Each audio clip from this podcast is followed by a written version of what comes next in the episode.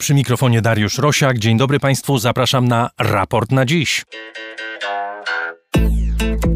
Prezydent Zełański mówi, że Ukraina odbiła obszar wielkości około 8 tysięcy kilometrów kwadratowych z rąk rosyjskich okupantów w regionie charkowskim. Rosja ciągle kontroluje około 1 piątej terytorium Ukrainy, ale ofensywa wojsk ukraińskich posuwa się w bardzo szybkim tempie. Nie ma potwierdzenia sytuacji na froncie z niezależnych źródeł, a prezydent USA ostrzega, że ofensywa może potrwać długo. Moskwa po raz pierwszy przyznaje się otwarcie do strat, choć winą za nie propagandyści Kremla nie obarczają Putina, tylko jego doradców. A rzecznik Kremla mówi, że operacja wojskowa będzie trwała, dopóki wszystkie jej cele nie zostaną zrealizowane. O tym w raporcie na dziś, 14 września 2022 roku. Raport na dziś to środowa odmiana raportu o stanie świata, programu finansowanego przez słuchaczy i otwartego do słuchania za darmo dla wszystkich zainteresowanych światem i innymi ludźmi. Za wszystkie wpłaty z serca Państwu dziękuję, a jeśli ktoś chciałby zostać patronem, zapraszam na mój profil w serwisie patronite.pl. Za jego pośrednictwem najłatwiej nas wesprzeć. Nasz adres raportrosiaka.gmail.com proszę pisać. Adrian Bąki, Chris Wawrzak w reżyserce Studia Efektura. Zaczynamy.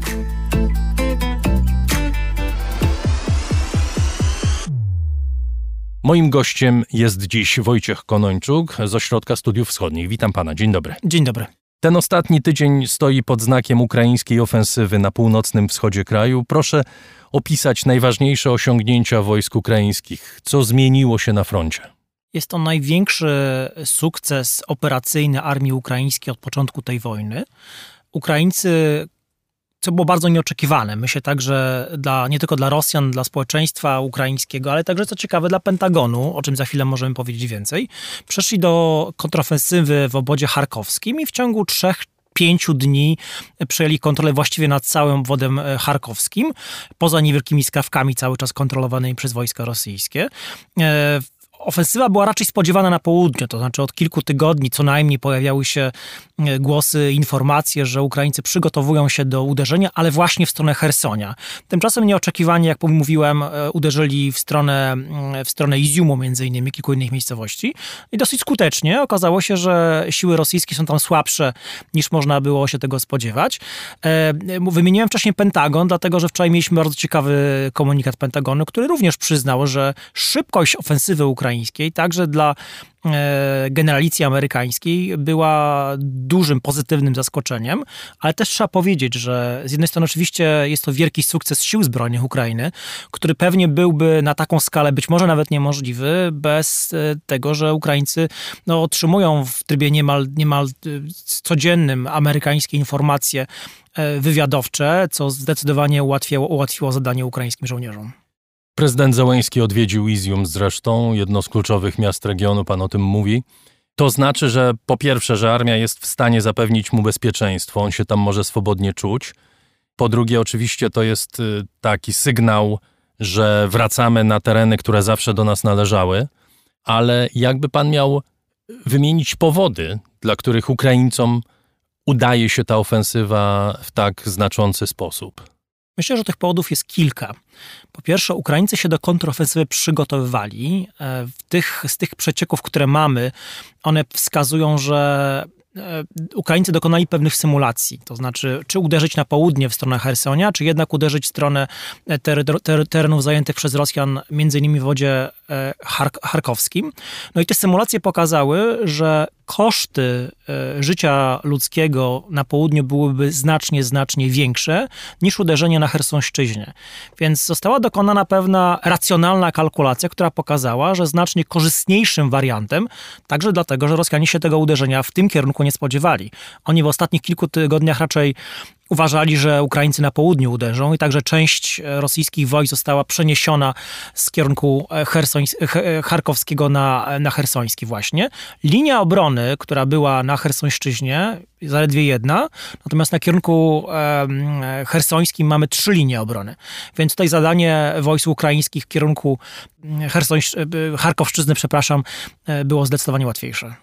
Na ile to, o czym mówimy, to są wiarygodne informacje?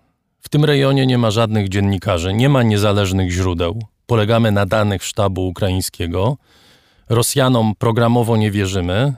Amerykanie, Brytyjczycy oczywiście podają swoje oceny, które są częścią operacji militarno-polityczno-propagandowej strony ukraińsko-zachodniej, nazwijmy to. A zatem, na ile to, o czym w tej chwili mówimy, jest wiarygodne, jesteśmy w stanie powiedzieć, że to ma miejsce. To, co na pewno możemy powiedzieć, że Ukraińcom udało się odzyskać właściwie prawie cały obszar obwodu e, charkowskiego. Weszli również częściowo na terytorium obwodu donieckiego i obwodu ługańskiego. To wiemy na pewno. Jakie były koszty strat ludzkich żołnierzy ukraińskich, sprzętowych, tego nie wiemy i pewnie się szybko nie dowiemy. Mam, mam wrażenie, że z tą wojną mamy dokładnie taki sam problem jak z każdym innym konfliktem zbrojnym, gdzie pewnie nawet nie wszystko e, wiemy dopiero po e, jakiś czas po wojnie, czy wiele lat po wojnie, prawda? Przecież ciągle badamy różne operacje militarne z okresu II wojny światowej. Historycy wojskowości ciągle dochodzą do jakichś przełomowych dokumentów, które pokazują, że dana operacja tak naprawdę wyglądała inaczej niż się wszystkim wydawało. Więc niestety nikt, kto siedzi przed komputerem gdzieś daleko od miejsca bitwy, nie ma żadnej szklanej kuli. Jak widzimy, nawet sam Pentagon czy inne sztaby generalne państw zachodnich mają generalnie problem z tym, żeby ze stuprocentową pewnością oceniać, co się tak naprawdę na miejscu dzieje.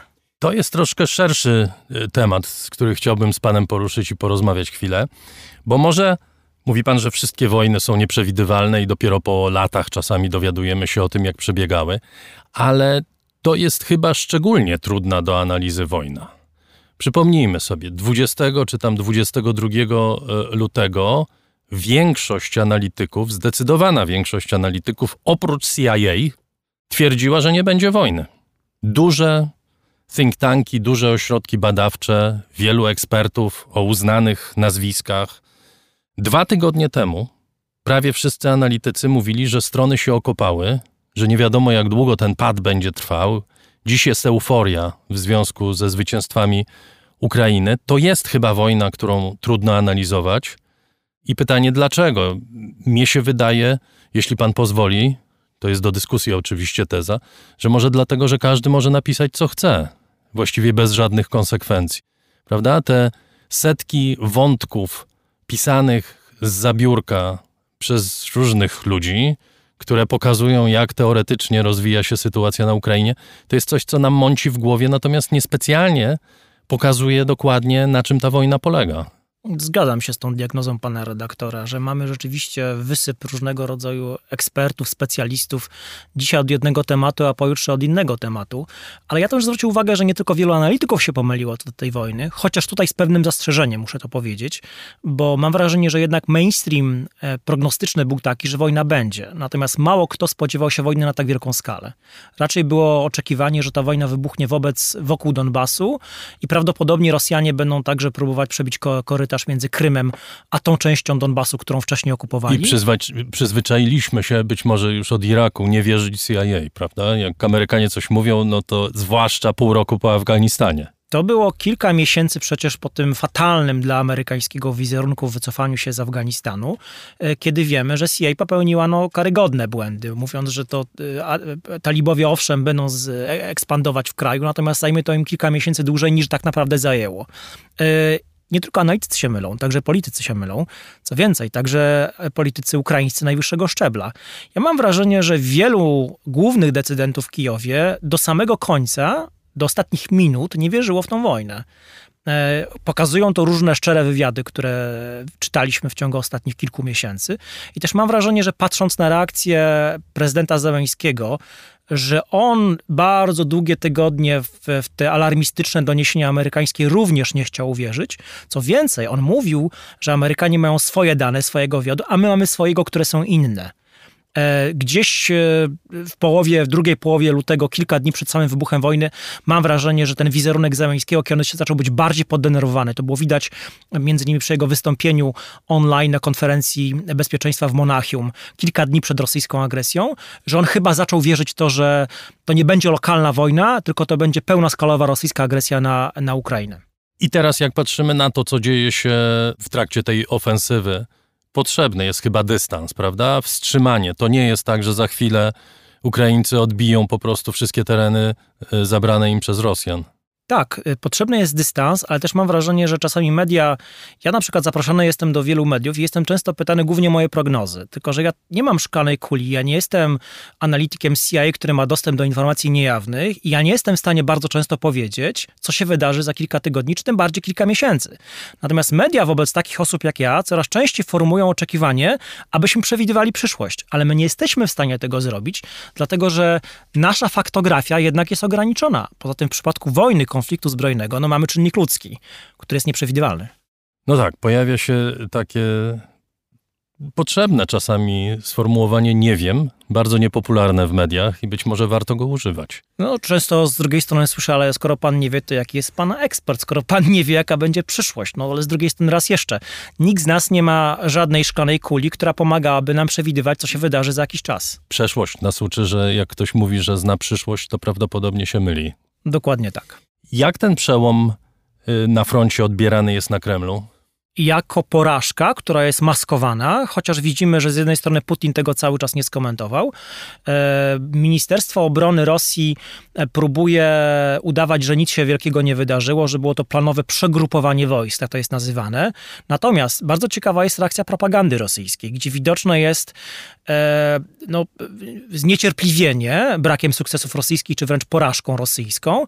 I to już wylewa się właściwie z mediów kontrolowanych przez Kreml, gdzie te gadające głowy kremlowskie e, mówią wręcz o tym, że siły rosyjskie zostały zmuszone przez armię ukraińską do wycofania, coraz częściej wręcz pojawiają się wezwania, żeby przestać nazywać to, co się dzieje, specjalną operacją wojenną, tylko nazywać to po prostu wojną. Między innymi lider komunistów rosyjskich Gieradi Zyganow wczoraj do tego wezwał. Więc mam wrażenie, że propaganda rosyjska jest e, w, w kropce, bo trudno jest zamaskować to, co się, co się wydarzyło ostatnio, znaczy porażkę i, i odwrót wojsk, wojsk rosyjskich i sukces wojsk, e, wojsk ukraińskich, który zarazem no jest pewnym problemem e, nie tylko wewnątrz rosyjskim, ale także e, to się przekłada na wizerunek Rosji e, poza samą Rosją. To, że mamy do czynienia teraz z eskalacją napięcia, czy wręcz konfliktem w, wokół Armenii, to znaczy atakiem, atakiem wojsk azerskich na terytorium Armenii, także nie jest przypadkiem, że to się nałożyło właśnie na, na to wycofanie się wojsk rosyjskich z części Ukrainy. Skoro już mówimy o tym otoczeniu Rosji i Ukrainy również w tej sytuacji, to porozmawiajmy chwilę. My w sobotnim raporcie dłużej porozmawiamy na temat tego konfliktu, który e, no, rozwija się między Armenią a Azerbejdżanem, ale dlaczego myśli pan, że to ma związek z tym, co się dzieje między Rosjanami a Ukraińcami w tej chwili? Bo wszyscy widzą słabość rosyjską chcą tą słabość rosyjską wykorzystać. Mam też wrażenie, że te różne napięcia, które się pojawiają od Azji Centralnej w ostatnich miesiącach po Kaukaz w ostatnich dniach, one pokazują, że pewien porządek, jaki się złożył w ciągu ostatnich dwudziestu kilku, trzydziestu lat, on podlega e, szybkiej dezintegracji. Mieliśmy wojnę w, w, wokół Karabachu dwa lata temu. Teraz mamy napięcia e, związane z relacjami ormiańsko-azerskimi, które są wynikiem niezałatwionego, cały czas nierozwiązanego problemu e, w tej części świata. Mamy również różnego rodzaju napięcia w, w Azji Centralnej, więc jak gdyby te elity polityczne państw, które powstały po rozpadzie Związku Sowieckiego, one nigdy nie wyrażały zbyt dużej ufności wobec Rosji, raczej się Rosji bały, a tutaj się nagle okazuje, że Rosja jest słabsza. Armia rosyjska, która przecież była postrzegana jako wręcz taka potężna, e, a tu się nagle okazuje, że, że wojna, która miała się skończyć po, po kilku tygodniach maksymalnie, trwa już siódmy miesiąc i wcale nie widać, żeby ona się miała skończyć zwycięstwem rosyjskim. Co więcej, sami komentatorzy kremlowscy mówią, że ta wojna, że tą wojnę będzie bardzo trudno wygrać, więc e, nic dziwnego, że że ci, którzy do tej pory musieli się liczyć z potęgą rosyjską, teraz słabość rosyjską, coraz bardziej widoczną, chcą wykorzystać. Drugi temat z pogranicza tej wojny, ale być może bardzo z nią związany. Jeszcze w tym tygodniu Putin ma się spotkać z prezydentem Xi Jinpingiem e, w Uzbekistanie. O co go będzie prosił? Myślę, że o wsparcie. Ale o wsparcie zbrojne, o wsparcie finansowe, o, o wsparcie, gospodarcze? polityczne, o wsparcie gospodarcze. Także jeśli chodzi o zwiększenie zakupu rosyjskich surowców energetycznych, na które, których Rosja częściowo nie chce e, e, sprzedawać Europie, a częściowo nie ma na nie popytu. Ale także widać, że Chińczycy coraz są odważniejsi w swoich komentarzach. Wczoraj mieliśmy wysoki rangą członek Partii Komunistycznej Chińskiej, właściwie po raz pierwszy na tak e, znaczącym szczeblu politycznym wsparł rosyjską agresję na Ukrainie. Do tej pory jednak Chińczycy próbowali e, pokazywać się jako państwo, które jest neutralne. Tu się nagle okazuje, że ta chyba coraz mocniej zakładana w, w Pekinie możliwość rosyjskiej porażki w tej wojnie, którą Chińczycy postrzegają nie jako starcie rosyjsko-ukraińskie, tylko podobnie jak Kreml, jako starcie Rosji, Rosji z Zachodem, czy tutaj Stanami Zjednoczonymi, co byłoby zdecydowanie nie na rękę Pekinowi, to raczej byłby duży problem, gdyby doszło do załamania się reżimu Putina na przykład i zmiany jakiejś transformacji politycznej, no to byłby to wariant, który Chińczycy, którego Chińczycy chcieliby uniknąć i mam wrażenie, że także ich chęć do tego, żeby wspierać w ten czy w inny otwarty, zamaskowany sposób Rosję, będzie rosła. I jeszcze trzeci element z tych ostatnich dni, to znaczy niezmienna postawa Unii Europejskiej. W orędziu o stanie Unii przewodnicząca komisji Ursula von der Leyen mówi jasno, jeśli wykażemy się niezbędną odwagą i solidarnością, Putin poniesie porażkę, a Ukraina i Europa zwyciężą. Ukraina i Europa w jednym ciągu logicznym, można powiedzieć. I bije się jeszcze na dodatek w piersi, mówiąc o braku e, zaufania do polskich i innych środkowoeuropejskich ocen Putina, co było błędem ze strony państw e, zachodnich. To jest ważny sygnał dla Ukrainy, ważny sygnał dla Europy Centralnej, dla Amerykanów. Zachód, cokolwiek byśmy nie mówili o pęknięciach różnego rodzaju, to jednak ciągle utrzymuje jedność. Tak, polityczną, polityczną również chyba e, dotyczącą pomocy. Tak, mimo różnych zastrzeżeń, także krytyk ze strony wobec niektórych państw e, zachodnich co do niewystarczających dostaw głównie uzbrojenia wojskowego, jednak tą jedność widać. Te słowa Ursuli von der Leyen, one myślę pokazują jednak pewną e, postępującą transformację myślenia elit zachodnioeuropejskich na temat Rosji, ale także są efektem szeregu błędów, jakie Rosjanie popełnili w ciągu ostatnich kilku miesięcy. Tak? Znaczy, poczynając od samej agresji, zbrodni wojennych na ludności cywilnej, jako są, jakie są regularnie popełniane. I tutaj warto zrobić też pewne zastrzeżenie e, czy uwagę, e, że Ukraińcy zajmują teren, my e, dostajemy kolejne porcje informacji, co się działo na, na, terenie okupowanym przez kilka miesięcy. E, więc mam wrażenie, że sytuacje jak kwietniowa Bucza będą się, będą się powtarzały. No tutaj informacje... teraz mamy Bałakliję, prawda? Tutaj mamy Bałakliję, a właściwie informacje, które ja czytam, pochodzące właściwie z każdej większej miejscowości, pokazują, że w każdej miejsce, w większej miejscowości była katownia rosyjskich służb, gdzie po prostu byli mordowani ludzie, którzy e, stanowili problem dla sił okupacyjnych rosyjskich. Ale wracając wracając do, do Europy, e, seria błędów popełnionych przez Putina, także jeśli chodzi o wojnę energetyczną, którą Rosja przecież cały czas prowadzi wo, wo, wobec nas wszystkich w Unii Europejskiej, no sprawiła, że mamy do czynienia z pewną mentalną, stopniową zmianą, bo trudno jest powiedzieć, że to już się stało, szczególnie jeśli chodzi o część elit tych związanych z socjaldemokracją niemiecką, głównie otoczeniem e, kanclerza Scholza. Ten proces będzie długi. Tutaj trudno jest oczekiwać, że oni zaczną, zaczną myśleć, ta część elity niemieckiej, jak e, Bałtowie czy czy, Polacy, czy Czesi. Ten proces będzie trwał dłużej. Natomiast z całą pewnością polityka e, Kremla pomaga nam w przekonywaniu naszych zachodnich partnerów co do tego, że to nasze diagnozy tutaj formułowane w Europie Środkowej były trafne, a nie ich. To, co się dzieje w tej chwili, bardzo silnie wzmacnia społeczeństwo Ukrainy, prawda? Mamy sondaże, które pokazują, że Ukraińcy w zasadzie, no w zdecydowanej większości, uważają, że zakończenie wojny będzie polegało na odebraniu wszystkich terenów, które y, zabrali im Rosjanie, włącznie z Krymem.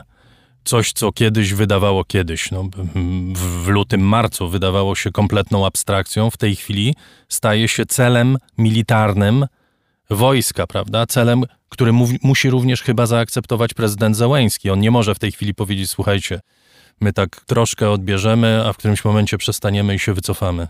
Dokładnie tak. Społeczeństwo ukraińskie w ogromnej większości, 95, nawet więcej procent wierzy, że Ukraina tę wojnę wygra.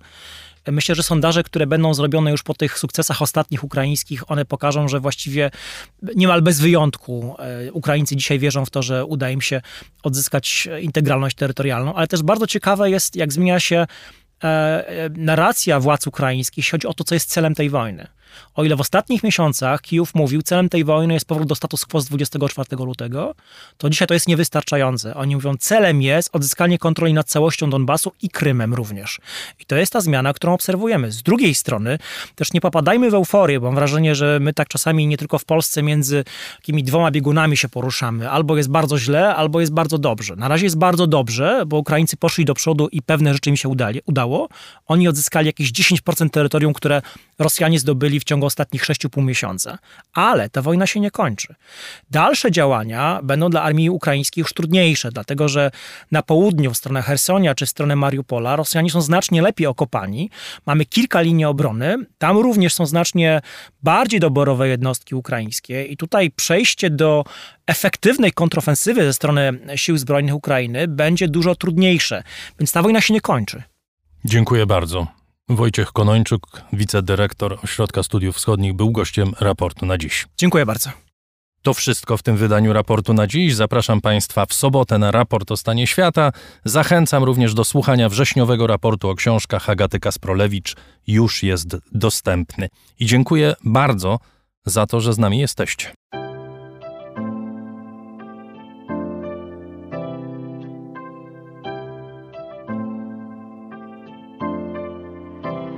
Raport o stanie świata od marca 2020 roku rozwija się dzięki Państwa zaangażowaniu i szczodrości. To dzięki Wam możemy opowiadać o świecie przy pomocy dźwięków. Dzięki Wam ten program może być przygotowywany w profesjonalny sposób z zachowaniem najwyższej jakości, bo na nią zasługują słuchacze raportu o stanie świata. Z serca dziękujemy wszystkim Państwu za wpłaty. Wasza hojność jest dla nas ogromnym zobowiązaniem Zbiórka na patronite.pl ciągle trwa. Zachęcam do udziału w niej.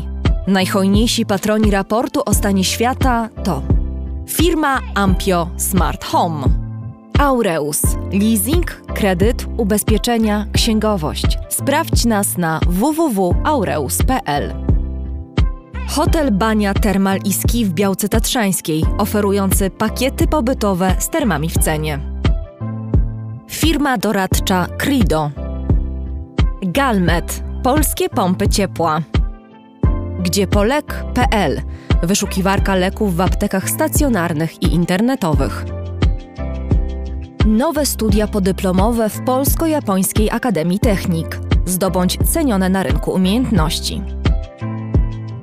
Catering dietetyczny Lightbox, oferujący dietę pudełkową z wyborem potraw z różnych kuchni świata. Michał Małkiewicz. Firma Software Mill. Od zawsze zdalni. Programują dla całego świata. Dom wydawniczy Muza. Bo świat nie jest nam obojętny. Uber. Myślimy globalnie, działamy lokalnie. Agnieszka i Sławek Zawadzcy. A także BIMV.pl. Kursy online dla inżynierów. Liceum Błańskiej Gdańsk-Kowale. Przemyślana edukacja w dobrym miejscu. Piotr Bochnia. Cargo Move, polska firma spedycyjna o globalnym zasięgu. Transport, spedycja, logistyka. CIO Net and Digital Excellence. Łączymy ludzi i idee. Grupa brokerska CRB. Ubezpieczenie należności dla Twojej firmy. Bezpłatne porównanie ofert www.grupacrb.pl. Muzeum Kinematografii w Łodzi, organizator festiwalu mediów Człowiek w Zagrożeniu www.człowiekwzagrożeniu.pl Agata Fischer JMP z miłości do sportu, z najlepszych tkanin, w sercu Podhala szyjemy dla Was porządną odzież. Palarnia kawy La Cafo z Augustowa. LSB Data dedykowane aplikacje internetowe dla biznesu. Masz pomysł? Zrealizujemy go. lsbdata.com Wydawnictwo Uniwersytetu Łódzkiego. Wydawca książek serii Krótkie wprowadzenie. Wszystko, co trzeba wiedzieć. Aplikacja Moja Gazetka. Polska proekologiczna aplikacja zakupowa z gazetkami promocyjnymi i nie tylko. Moja Gazetka. Kupuj mądrze. Firma Prosper z Sosnowca, hurtownia elektroenergetyczna i właściciel marki Czystuś. Drukarnia cyfrowa totem.com.pl. Dla nas książka zasługuje na najwyższą jakość. Fundacja Wasowskich, opiekująca się spuścizną Jerzego Wasowskiego i wydawca książek Grzegorza Wasowskiego. Szczegóły na wasowscy.com. Wayman oprogramowanie wspomagające firmy inżynieryjne w zarządzaniu projektami, stworzone przez polskich inżynierów dla sektora projektowego www.wayman Software. Dziękujemy bardzo. To dzięki Państwu mamy raport o stanie świata.